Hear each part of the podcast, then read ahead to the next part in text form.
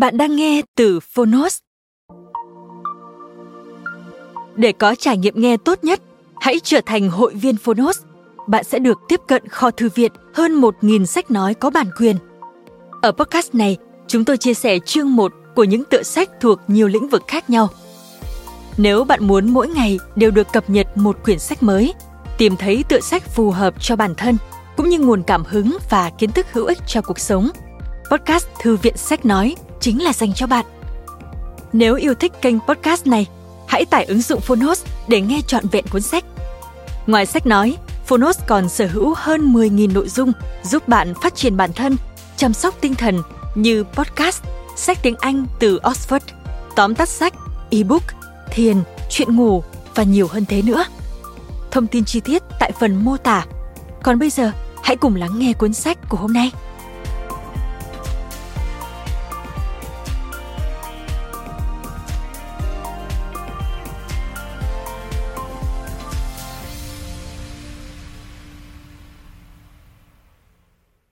Bạn đang nghe từ Phonos.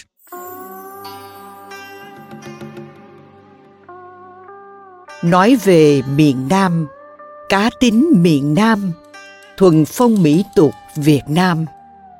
Biên khảo, tác giả Sơn Nam, độc quyền tại Phonos. Phiên bản sách nói được chuyển thể từ sách in theo hợp tác bản quyền giữa Phonos với nhà xuất bản trẻ.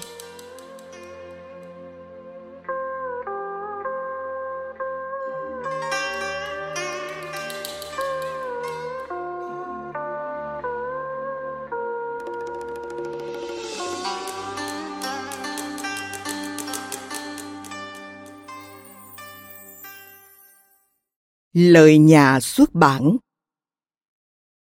qua các đầu sách biên khảo về vùng đất Nam Bộ của nhà văn Sơn Nam, độc giả đã có dịp cùng ông tìm hiểu quá trình hình thành và phát triển vùng đất mới của Tổ quốc thông qua những biến động lịch sử từ ngày mở đất đến nay.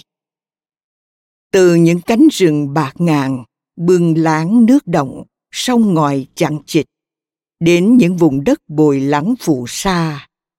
Cha ông ta đã kiến tạo nên một đồng bằng bao la với ruộng đồng cò bay thẳng cánh, những miệt vườn sum xuê cây trái, những mương rạch dọc ngang tấp nập xuồng ghe và những xóm làng rộn vang nhịp sống. Tất cả tạo nên một miền nam với những bản sắc và cá tính riêng. Những cá tính ấy dường như không khác mấy với đặc tính dân tộc việt nam, nhưng luôn mang màu sắc địa phương rõ nét, tạo nên những thế mạnh không thể lẫn lộn với vùng đất nào khác của Việt Nam. Xuất bản quyển sách mới với sự tập hợp từ ba tập sách cũ nói về miền Nam, nhà xuất bản Lá Bối, Sài Gòn năm 1967. Cá tính miền Nam, nhà xuất bản Đông Phố, Sài Gòn năm 1974 và Thuần Phong Mỹ tục Việt Nam, nhà xuất bản Đồng Tháp năm 1994. Nhà xuất bản trẻ mong muốn giới thiệu với độc giả những nét riêng Nam Bộ trong ngôi nhà chung Việt Nam, kể cả trong các sinh hoạt lễ đám hội hè, các thủ tục của quan hôn tang tế với những dẫn chứng thú vị về nguồn gốc hình thành và phát triển của nó. Xin trân trọng giới thiệu cùng độc giả nhà xuất bản trẻ. Phần 1 Nói về miền Nam. Biên khảo.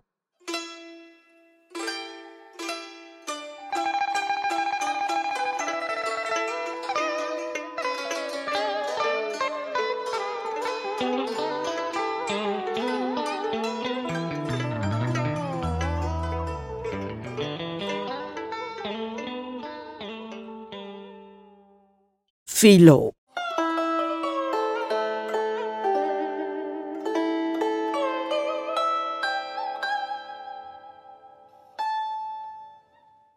Biết thì thưa thúc, không biết thì dựa cột mà nghe. Nếu quan niệm như thế chúng tôi e rằng suốt đời phải ngậm miệng vì đợi đến bao giờ mới biết. Hơn nữa biết cũng chưa đủ nên uống lưỡi nhiều lần trước khi phát ngôn nữa kìa. Còn dựa cột mà nghe.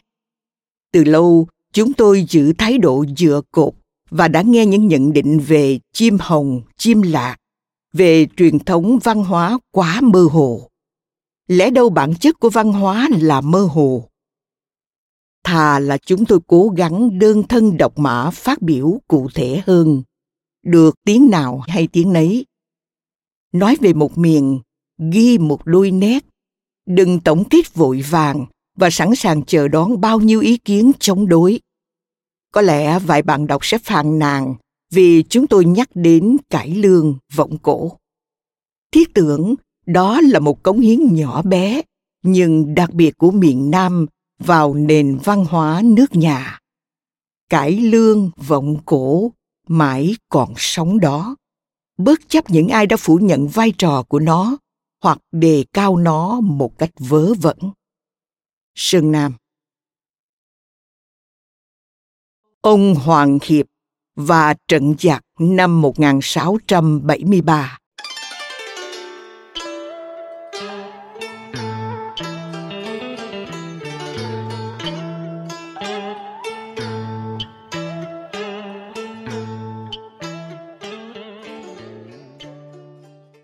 Vào hậu bán thế kỷ 17, ở lãnh thổ Việt Nam xảy ra những trận giặc chót của cuộc trịnh Nguyễn phân tranh. Năm 1648, Trịnh đánh vào Nam Bố Chính và cửa Nhật Lệ. Bị thua to vì tướng đàn trong là Trương Phúc Phấn giữ vững lũy trường dục. Năm 1655, quân Trịnh lại quấy rối vùng Nam Bố Chính. Tướng Nguyễn Hữu Dật bày kế với Hiền Vương, xin đánh bất thình lình vào địa phận chúa Trịnh. Hiền Vương đồng ý cùng với Nguyễn Hữu Tấn, Nguyễn Hữu Dật đánh đầu thắng đấy, chiếm được bảy huyện ở tận Nghệ An. Các quan lại địa phương lần lượt đầu hàng, dân chúng tiếp đón nhưng họ đâm ra thất vọng. Thuế điền, nhất là thuế thân, sai dư tiền đánh quá cao. Mặc dầu đó là thuế biểu áp dụng thường lệ ở đằng trong, Nguyễn Hữu Dật phủ dụ dân chúng rằng biện pháp ấy chỉ tạm thời nhưng không mấy ai tin tưởng lời hứa hẹn đó. Quả hăng hái giật muốn tiếp tục tấn công nhưng hiền vương dạy giật nên cẩn thận. Mọi việc binh nhung phải bàn bạc trước với nguyễn hữu tấn để giải quyết tình trạng mắc xa lầy ở xứ lạ quê người. Giật phát triển tâm lý chiến. Loan tình làm hoang mang đối phương, bí mật giao thiệp với trịnh tạc. Mặc dầu đã cho hiền vương biết trước, nhưng việc tư thông của giật gây thêm nhiều thắc mắc với nguyễn hữu tấn. Có lẽ nguyễn hữu tấn ganh công. Vì tiểu tâm, nguyễn hữu tấn rút thình lình tất cả quân số về nam cố ý bỏ nguyễn hữu giật ở lại một mình. Chừng hay được, giật vẫn trầm tĩnh, ra lệnh cho 30 vệ sĩ, số võn vẹn ở bên cạnh giật, phất cờ giống trống trong lúc rút lui, khiến quân trịnh không dám truy kích theo. Thế là chiến thắng đã hóa ra chiến bại. Cuối năm 1661 đầu 1662 Trịnh Căng và Lê Thời Hiến đánh thình lình vào tận lũy đồng hới. Bị thất thế, giật rút vào lũy để thủ hòa. Bây giờ, Hiền Vương hiểu thực lực của mình hơn bao giờ hết. Theo lời tâu của Nguyễn Hữu Dật và Nguyễn Hữu Tấn, Chúa quyết định xây thêm hai lũy nhỏ, Trấn Ninh và Sa Phụ, để kiện toàn hệ thống sẵn có. Khoảng thời gian hưu chiến 10 năm, từ năm 1662 đến năm 1672, giúp Hiền Vương chỉnh đốn thuế khóa, tích trữ lương thảo nông lại tư đặt ra kế hoạch do ký lục võ phi thừa soạn thảo nhằm mục đích đo diện tích các ruộng đất đang khẩn hoang và đã khai khẩn. Thuế đánh khá nặng, một mẫu chừng một phần ba hecta, ruộng hai mùa phải đóng 40 thăng lúa, một thăng bằng non 3 lít và 8 hạt gạo trắng. Năm 1667, Trịnh Tạc đuổi Mạc Kính Vũ. Vũ chạy trốn qua tàu, mầm nội loạn gần như dứt hẳn. Tháng 6 dương lịch 1672, Trịnh Tạc kéo binh vào Nam, quyết tiêu diệt chúa Nguyễn. Việc bố trí rất khéo léo, chu đáo. Trịnh Căn làm nguyên soái, cai quản thủy quân.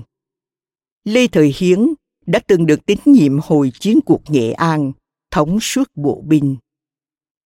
Mỉa mai nhất là hoàng đế Lê Gia Tông 12 tuổi cũng được chúa Trịnh đem đi ngự giá thân chinh.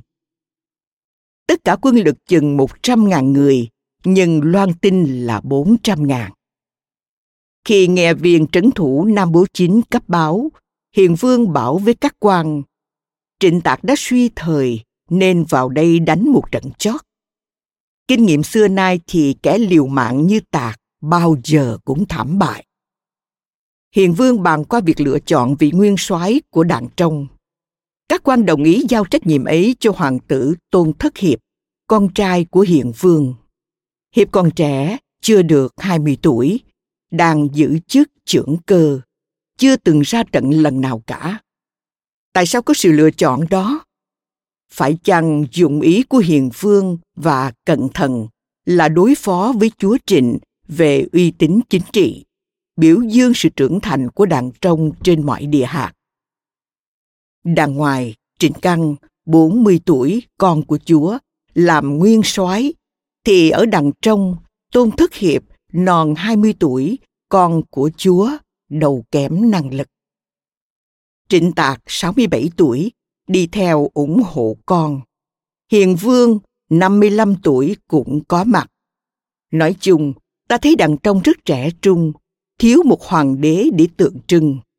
Nhưng quân sĩ đôi bên dư hiểu rằng các chúa trịnh đã nhiều lần bạc đãi xử dạo các hoàng đế họ Lê. Và phen này, Lê Gia Tông ra trận với số phận một tù binh của chúa Trịnh không hơn không kém. Bộ tham mưu của nguyên soái Hiệp gồm vệ úy Mai Phúc Lãnh và ký lục Võ Phi Thừa.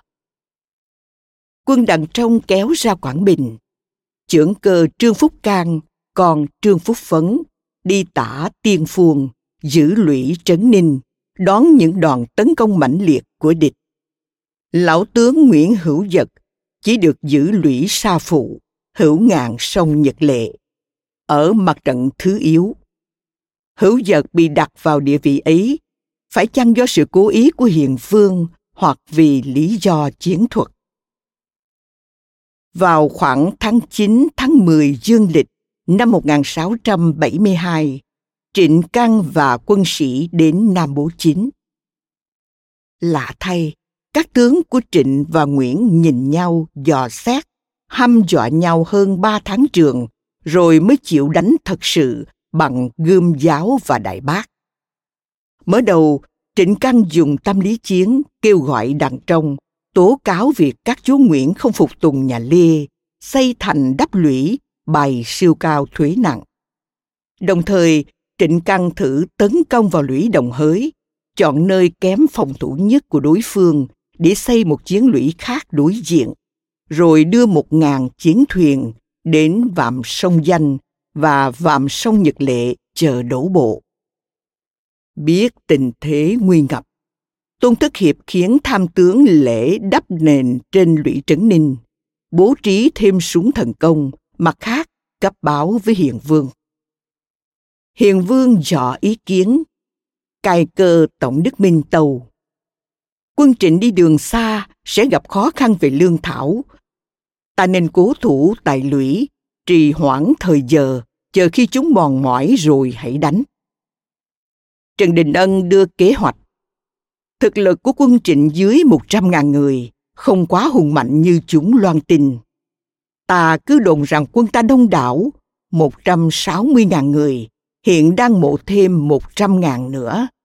Tất cả do Hoàng tử Hiệp chỉ huy, ác địch quân phải sao xuyến hoang mang. Hiền Vương đồng ý, tuyển mộ thêm quân, rồi tức khắc hạ lệnh chỉnh đốn các trạm dịch, tăng cường sự phòng thủ miền Duyên Hải, từ Đồng Hới đến Huế. Sứ giả của Trịnh Căn đến trước lũy Trấn Ninh. Hoàng tử Hiệp sai cai cơ Tú Minh ra tiếp kiến.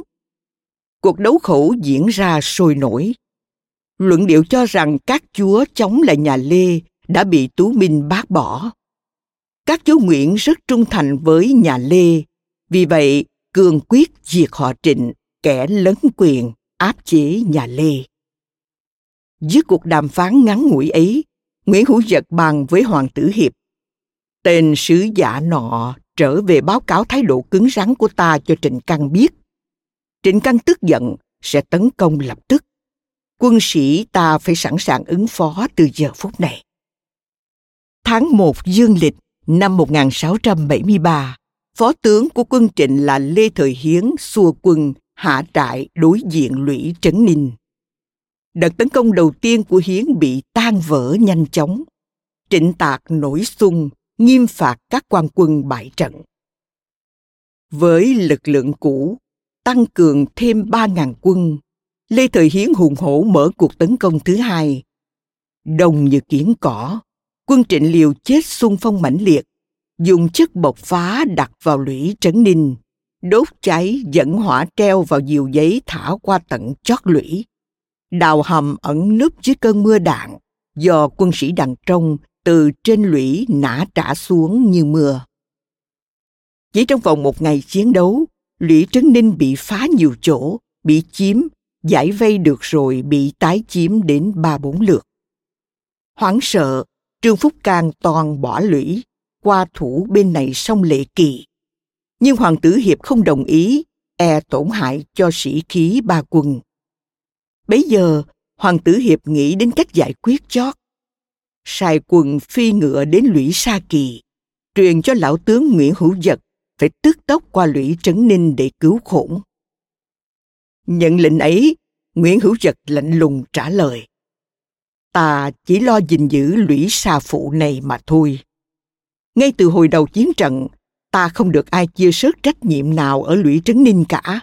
Ta không dám đi lúc vận mạng đằng trong như chỉ mạnh treo chuông tại sao nguyễn hữu Giật bất tuần quân lệnh chúng ta nên hiểu tâm trạng của nguyễn hữu Giật lúc ấy tuổi quá cao 69 tuổi phải chăng nguyễn hữu dật bất mãn khi thấy mình bị bố trí ở cánh quân không quan trọng? Hiền vương không còn tín nhiệm đầy đủ nơi giật. 24 năm về trước, khi còn là cai cơ, lãnh chức ký lục ở dinh bố chánh giật đã một phen bị tình nghi thông đồng với chúa trịnh nhân đó bị giam. Sau hiền vương tha tội đuổi giật về làm văn chức ở chánh dinh để tiếp tục theo dõi hành động tư tưởng hồi ấy kẻ ám hại vật chính là tôn thất tráng cha vợ của tôn thất hiệp bây giờ rồi đến chiến sự nghệ an còn nóng hổi vật cùng bị tôn thất tráng, nhất là Nguyễn Hữu Tấn xuyên tạc sự thật, dèm pha với Hiền Vương về tội thông đồng với địch. Tuy biết sự thật đen trắng ra sao, nhưng Hiền Vương không hề khiển trách những kẻ đã vu khống Nguyễn Hữu vật. Rất may là Tấn đã chết, nếu không, chưa chắc phen này Hiền Vương còn thâu dụng vật ở nhiệm vụ không quan trọng là giữ lũy sa phụ. Nhất chiến tại tình thiên cổ lụy. Sách lược liên lạc với địch để tìm hiểu rồi ly gián địch. Đã được giật áp dụng đem nhiều kết quả có lợi cho sự nghiệp đằng trong. Nhưng mấy ai chịu hiểu dùm. Dầu muốn hay không giật thấy sự nghiệp tinh thần của mình bị sụp đổ. Sau 50 năm phò chúa, bằng xương, bằng máu, từ hồi sải vương còn sống. Nhưng phút giây bất mãn ấy chỉ thoảng qua. Giật hối hận ngay, chạy nhanh lên lũy sa phụ, đứng quan sát thực tế của chiến trận. Bên kia sông, súng thần công nổ vang rền, khói bốc mịt mờ che lấp lũy trấn ninh chắc chắn lê thời hiến chiếm ưu thắng và tướng sĩ đằng trong đang đại bại ở ngay mặt trận chánh giật dư hiểu nếu mình không đi cứu viện thì hoàng tử Tôn Tức Hiệp phải đi cứu viện. Và giờ này đang đi. Liệu vị nguyên soái quá trẻ tuổi, thiếu kinh nghiệm ấy đủ sức ứng phó? Giật tức tốc lên yên, kéo quân đến Trấn Ninh. Dọc đường, giật cẩn thận vạt vỏ viết vào thân cây mấy chữ tóm tắt. Hữu giật đã qua cứu viện lũy Trấn Ninh, xin hoàng tử đến giữ lũy sa phụ đang bỏ trống. Đọc tin ấy, hoàng tử hiệp qua lũy sa phụ. Để chặn nẻo qua sông của quân cứu viện, Trịnh Căn khiến tham đốc thắng đưa 30 chiến thuyền vào tuần tiểu sông Nhật Lệ, nhưng bị hoàng tử hiệp bố trí đánh tàn. Trời tối như mực, ngửa bàn tay không thấy. Khi Nguyễn Hữu Dật đến Trấn Ninh, binh sĩ lớp chết, lớp bị thương, số còn lại chiến đấu gần như tuyệt vọng. Giật ra lệnh gom nhánh cây cỏ khô đốt lên sáng rực. Biết có viện binh đến, quân trịnh hoảng hốt không dám tiếng. Suốt đêm, giật đốc suốt quân sĩ tích cực sửa khoảng lũy khá dài bị phá hư. 30 trường tương đương 120 mét. Nhưng trời vừa rạng sáng, Lê Thời Hiến lại tấn công. Quân sĩ đằng trong vẫn tinh thần, chống trả mãnh liệt. Có lẽ trong giờ phút ấy, Nguyễn Hữu Dật đã khích lệ quân sĩ với câu nói Kẻ ở trước mặt chúng ta chính là bọn ngoại bang. Ngày ấy, hai bên liều chết xung phong, bị phản xung phong rồi liên tiếp nhiều ngày như thế. Quân đàn ngoài chết quá nhiều, quân đàn trong chết không kém. Hiền Vương sai người đến trận địa để tìm hiểu. Giật đáp, xưa kia, quân ta đánh tận địa phận của chúng ở Nghệ An, vậy mà chúng sợ ta. Huống hồ hôm nay ta đã làm chủ tình hình tại đất nhà, có thành cao, hố sâu ngăn giữ. Giật cũng viết thơ với Hiền Vương, thề đem hết tài sức, đền đáp ơn Chúa. Nếu sơ sót, thì xin chịu tội theo quân luật. Gió bất thổi mạnh, mưa phùn lê thê, ray rứt, lạnh lẽo hơn bao giờ hết. Tự nhận rằng không thắng nổi đàn trong, trịnh tạc bắt đầu trở về. Tiết trời bất lợi, sau bảy tháng vắng mặt, ở Hà Nội liệu xảy ra biến cố gì trong phủ chúa chăng? Tất cả tù binh, thường dân được trịnh tạc cho tiền bạc quần áo, phóng thích tại chỗ. Họ muốn đi về đâu thì cứ đi. Xa vào kế nghi binh của Hoàng tử Hiệp, Lê Thời Hiến không dám ở nán lại chiến đấu, bèn kéo binh rút lui sau khi hay tin các chiến thuyền của Trịnh Căn đã rời cửa Nhật Lệ theo trận gió ngược. Chiến trận đã tàn. Mùi thuốc súng như còn phản phất, nhưng khói hương bắt đầu tỏa nghi ngút từ bên trong lũy trấn ninh. Khói hương của lễ giải oan do Hoàng tử Hiệp tổ chức cho oan hồn tử sĩ đàn trong. Hoàng tử không quên đặt đàn tràng bên kia lũy, bày cuộc lễ tương tự để cầu siêu cho tử sĩ đàng ngoài. Những người chết được yên ủi phần nào khi thấy con cháu của họ bắt đầu từ đấy hưởng thanh bình. Mãi một trăm năm sau mới chết chóc nữa. Theo lệnh của Hoàng tử Hiệp, số tù binh ở đằng ngoài và già, trẻ, bé lớn, nạn nhân thời cuộc, bấy lâu bị giam giữ có thể trở về quê với tiền bạc quần áo cấp phát đầy đủ, không một ai bị giết cả. Tháng 4 dương lịch 1673, hoàng tử đến Thạch Xá. Hiền vương mừng rỡ khen ngợi, ban thưởng 100 lượng vàng, 1.000 lượng bạc, 50 tấm vóc gấm. Hoàng tử Hiệp đáp lời lẽ chân thành.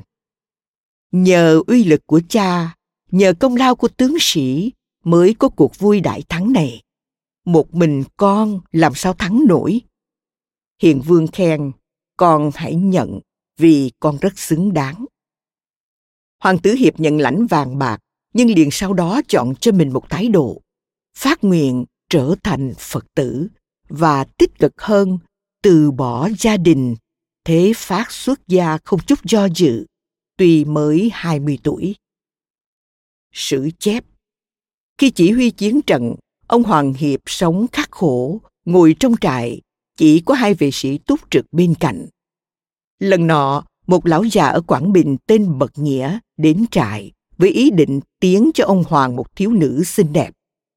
Ông Hoàng từ chối, nhưng không quên cấp cho lão già 10 quan tiền. Hiểu rằng người cha nọ hành động như vậy chỉ vì quá túng thiếu cơm áo, thời loạn. Sự chọn lựa bất ngờ của Hoàng tử Hiệp không khó hiểu cho lắm. Tám tháng ở chiến trận là cả một đời người, là cả thế kỷ thứ 17 ở Việt Nam. Hẳn ông Hoàng Hiệp thầm đau xót cho đường hoạn lộ quá đắng cay của lão tướng Nguyễn Hữu Dật. Giữa cảnh máu xương lầy lội, tiếng đại bác vang rền, mùi diêm xanh nồng nặc. Ông Hoàng dư hiểu rằng từ bấy lâu, các thương gia Hà Lan, Bồ Đào Nha cạnh tranh nhau ở đàng ngoài, ở đằng trong để mua tơ lụa, quế, trầm hương và bán các nguyên liệu giết người. Họ lấn nhau, dùng mọi thủ đoạn tinh vi nhất. Ông Hoàng cũng thấy tận mắt những chiếc đồng hồ kiểu Tây Phương và tuy xa gia đình, ông hay tin đứa con trai của mình, Tôn Thất Lễ, sau cơn bệnh nặng mà các ngự y điều trị không nổi, đã rửa tội theo phép công giáo năm 1674.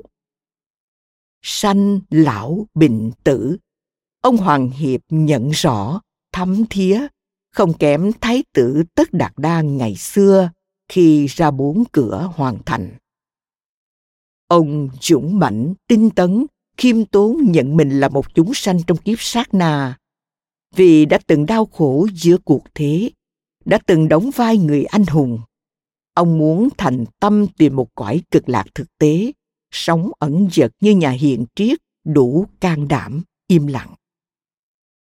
Ông Liễu Đào năm 23 tuổi, sinh năm 1653, mất năm 1675, ngày rằm tháng 6 năm Ất Mão, an táng ở làng Hiền Sĩ, huyện Phong Điền, tỉnh Thừa Thiên. Có lẽ không lưu lại một bút tích, một bài thơ truyền khẩu nào. Nhưng hậu thế tưởng còn nhận được hình bóng bất diệt của ông qua nụ cười phản phất trên môi của các tượng Bồ Tát trong chùa giữa tiếng kệ kinh. Trăm năm sau, anh em Tây Sơn Phất Cờ khởi nghĩa năm 1773, đại phá quân Thanh năm 1789, làm rạng danh toàn đất Việt. Cảm ơn các bạn đã lắng nghe podcast ngày hôm nay. Podcast này được sản xuất bởi Phonos, ứng dụng sách nói và phát triển bản thân dành cho người Việt. Tải ứng dụng để nghe đầy đủ nhất các nội dung với chất lượng âm thanh chuẩn điện ảnh. Hẹn gặp lại ở những tập tiếp theo.